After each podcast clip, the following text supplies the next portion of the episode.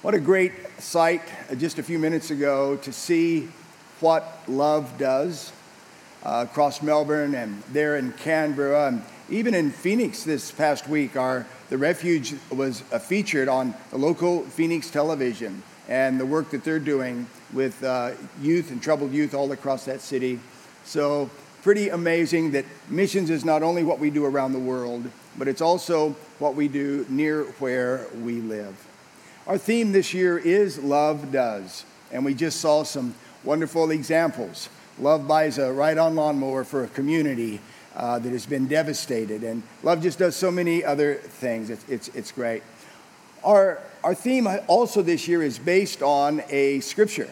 And so our keynote scripture is in Matthew chapter 5 and verse 2, and it's from the Message Bible. Mostly what God does is love you. Keep company with him and learn a life of love. Observe how Christ loved us. His love was not cautious, but extravagant. He didn't love in order to get something from us, but to give everything of himself to us, love like that. This past week, I discovered a uh, video that one of our Connect groups here in Sydney put together because, as a Connect group, they have been learning and memorizing this, our keynote scripture. And they sort of put it together in a song. I watched the video, I was blessed. I just thought, wow, this is from Ty and Michelle's Connect group here in Sydney, so enjoy this for a moment.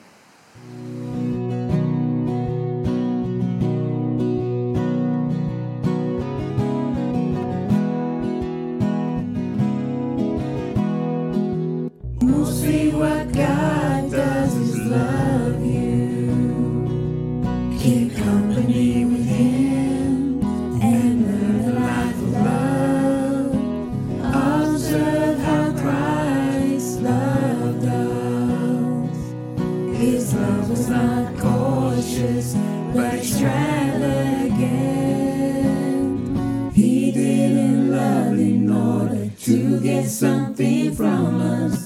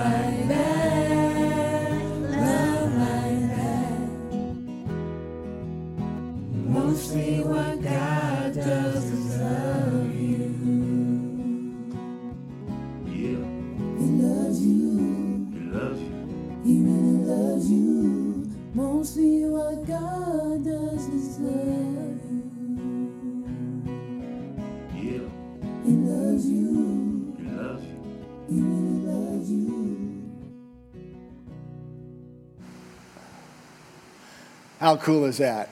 So I could read it for you, or Ty and Michelle and their uh, in church at home can sing it for you as well. But I, I want to love like that. I want to do what love does. I want to do what kindness does. I want to do what compassion does. I want to do what concern does. What do these things do? That's what I want to do. And I really want to learn to love, not to get something, but to give something. I want to love like that. But I know and I understand that not everybody wants to do what love does. There are those who are cruel instead of kind. There are those who hate more than they want to love.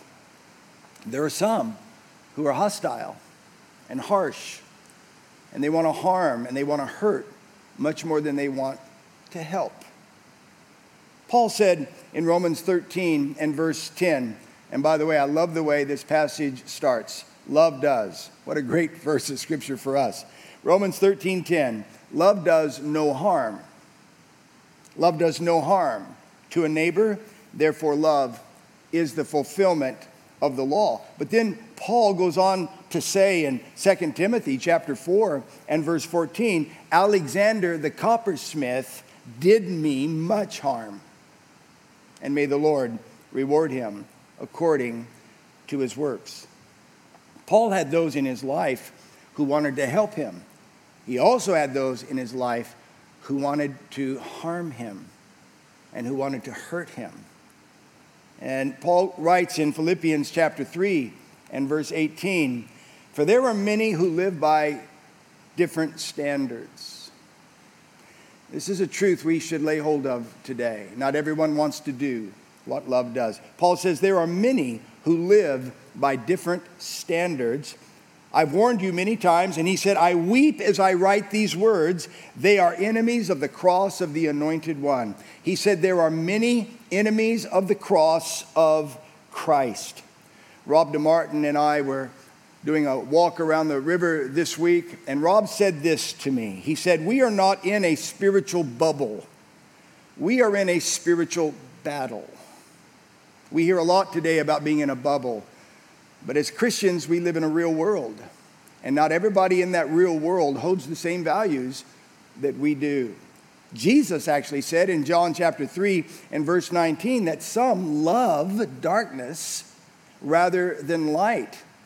He, he, intones that there are those who love evil rather than uprightness.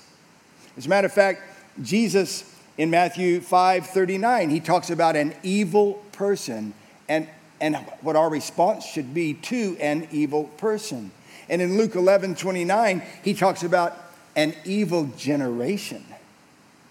And the Apostle Paul in Galatians chapter 1 and verse 4, he talks about this present evil age. And then Jesus says in John chapter 17 and verse 15, he talks about the evil one. The evil one.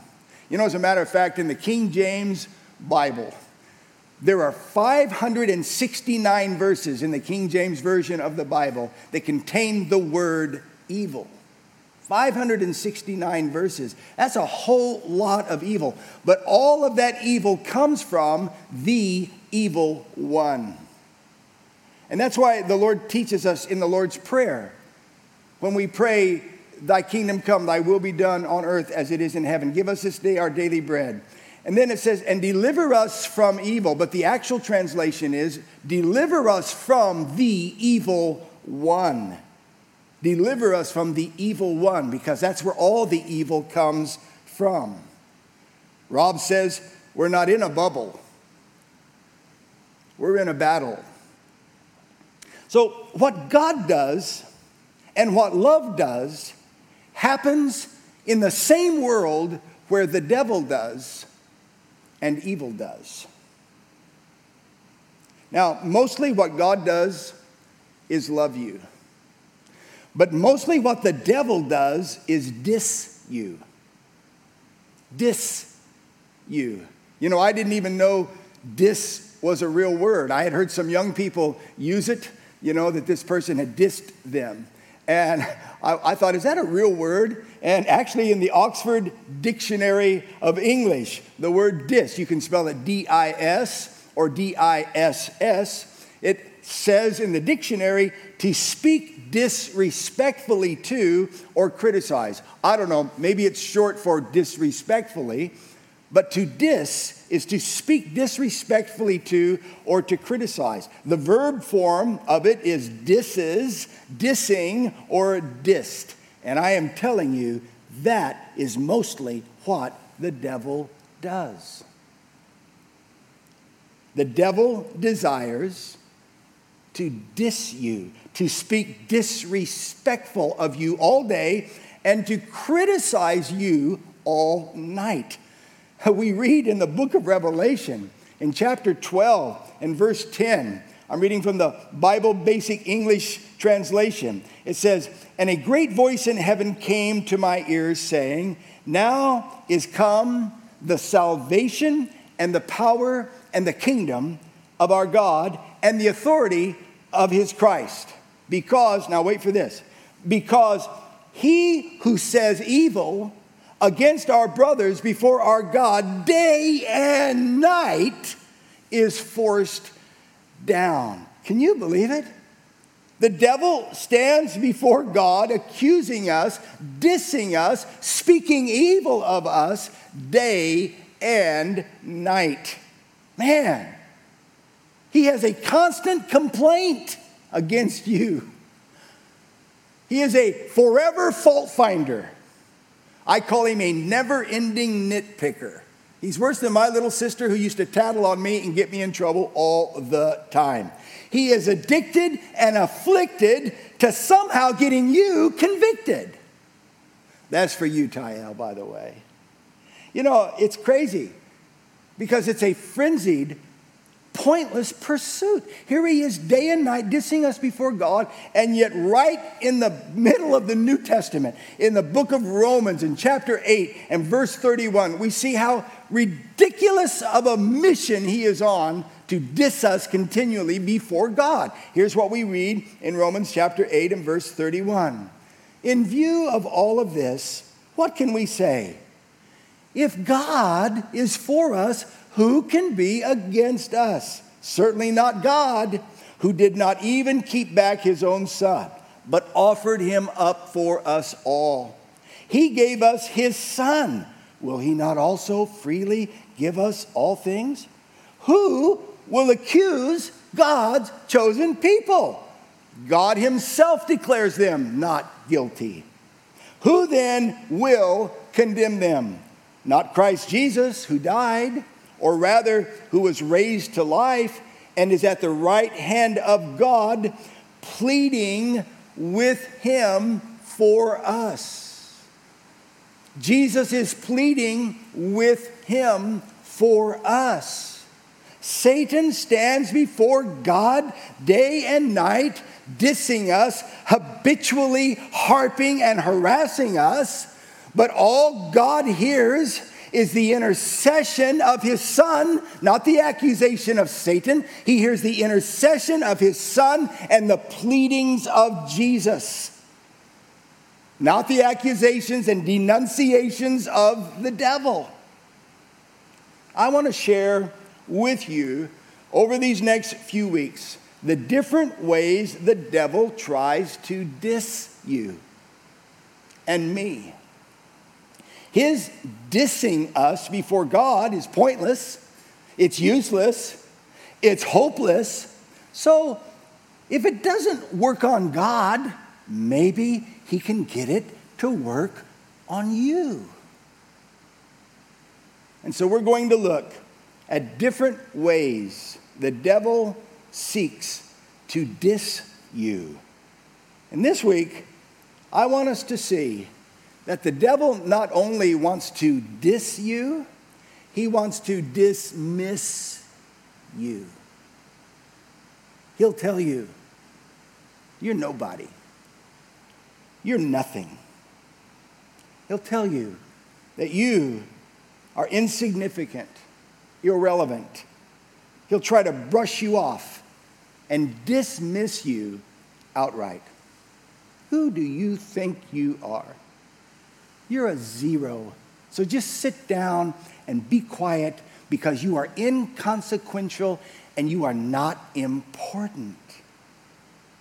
He'll tell you that there is no substance to you. He'll tell you that you don't really matter, and mostly what you do is just take up too much space. He is the author of cancel culture.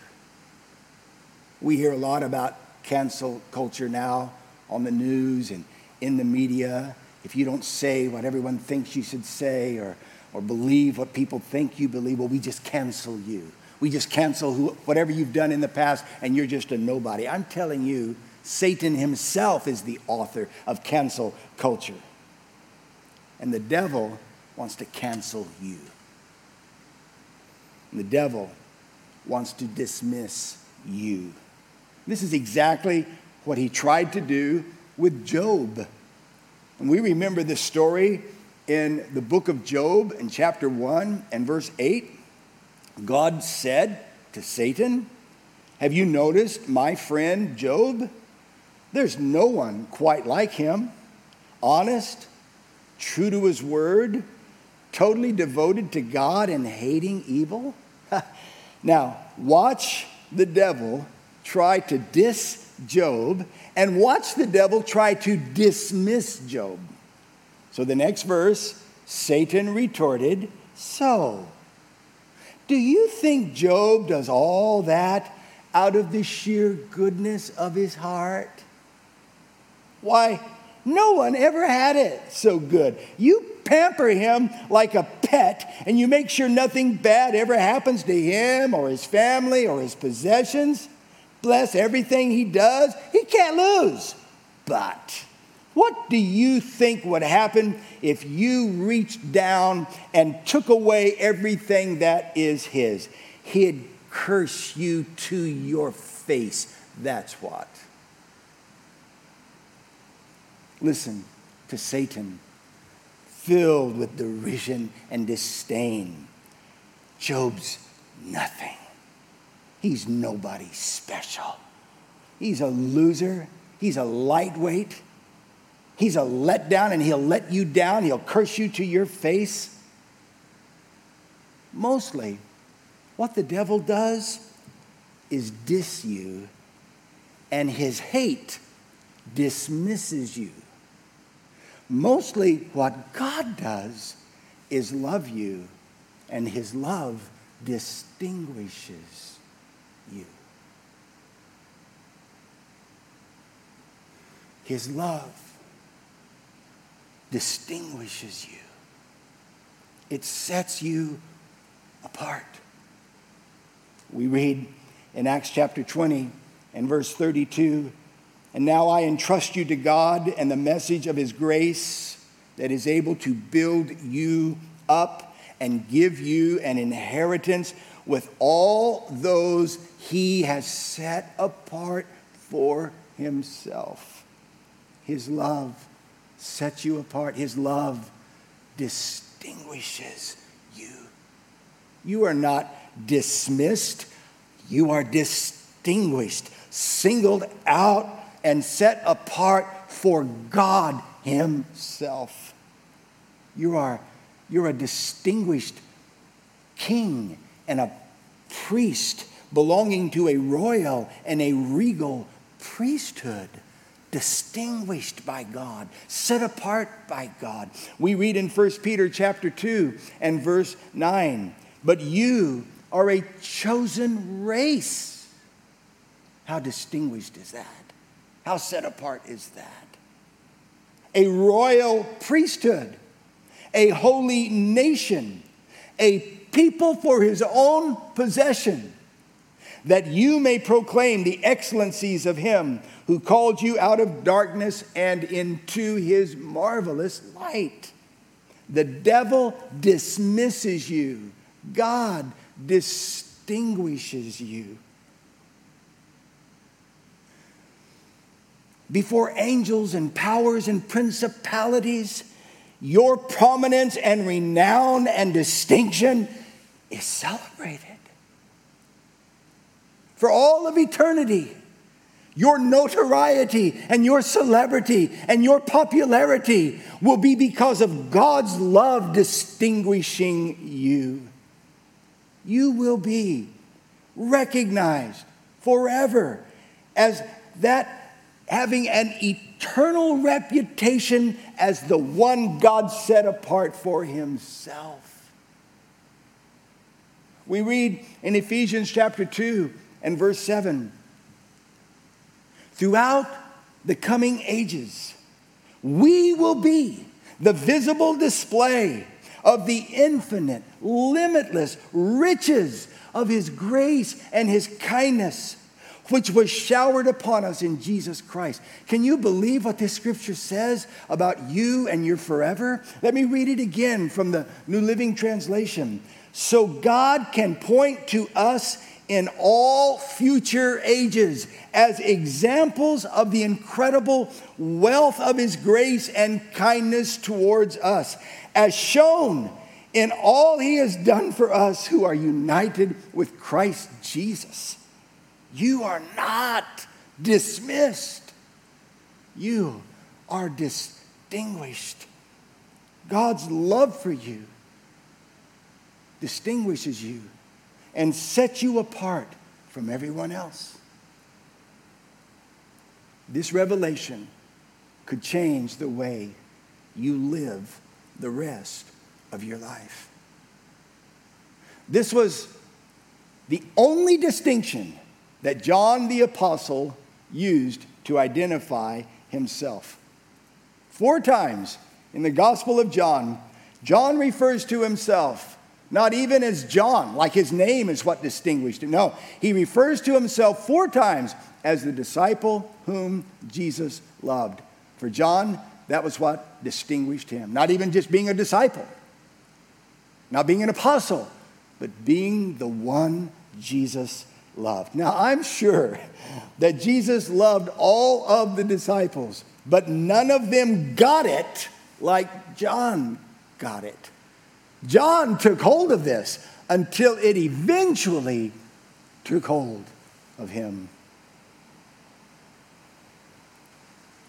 Now we know that in the real world there is the devil and darkness and a diabolical agenda. But we also know there is God and goodness and grace, grace, grace. There is love that is immeasurable. There is a blood bought salvation for whosoever will. We're not in a bubble, we're in a battle.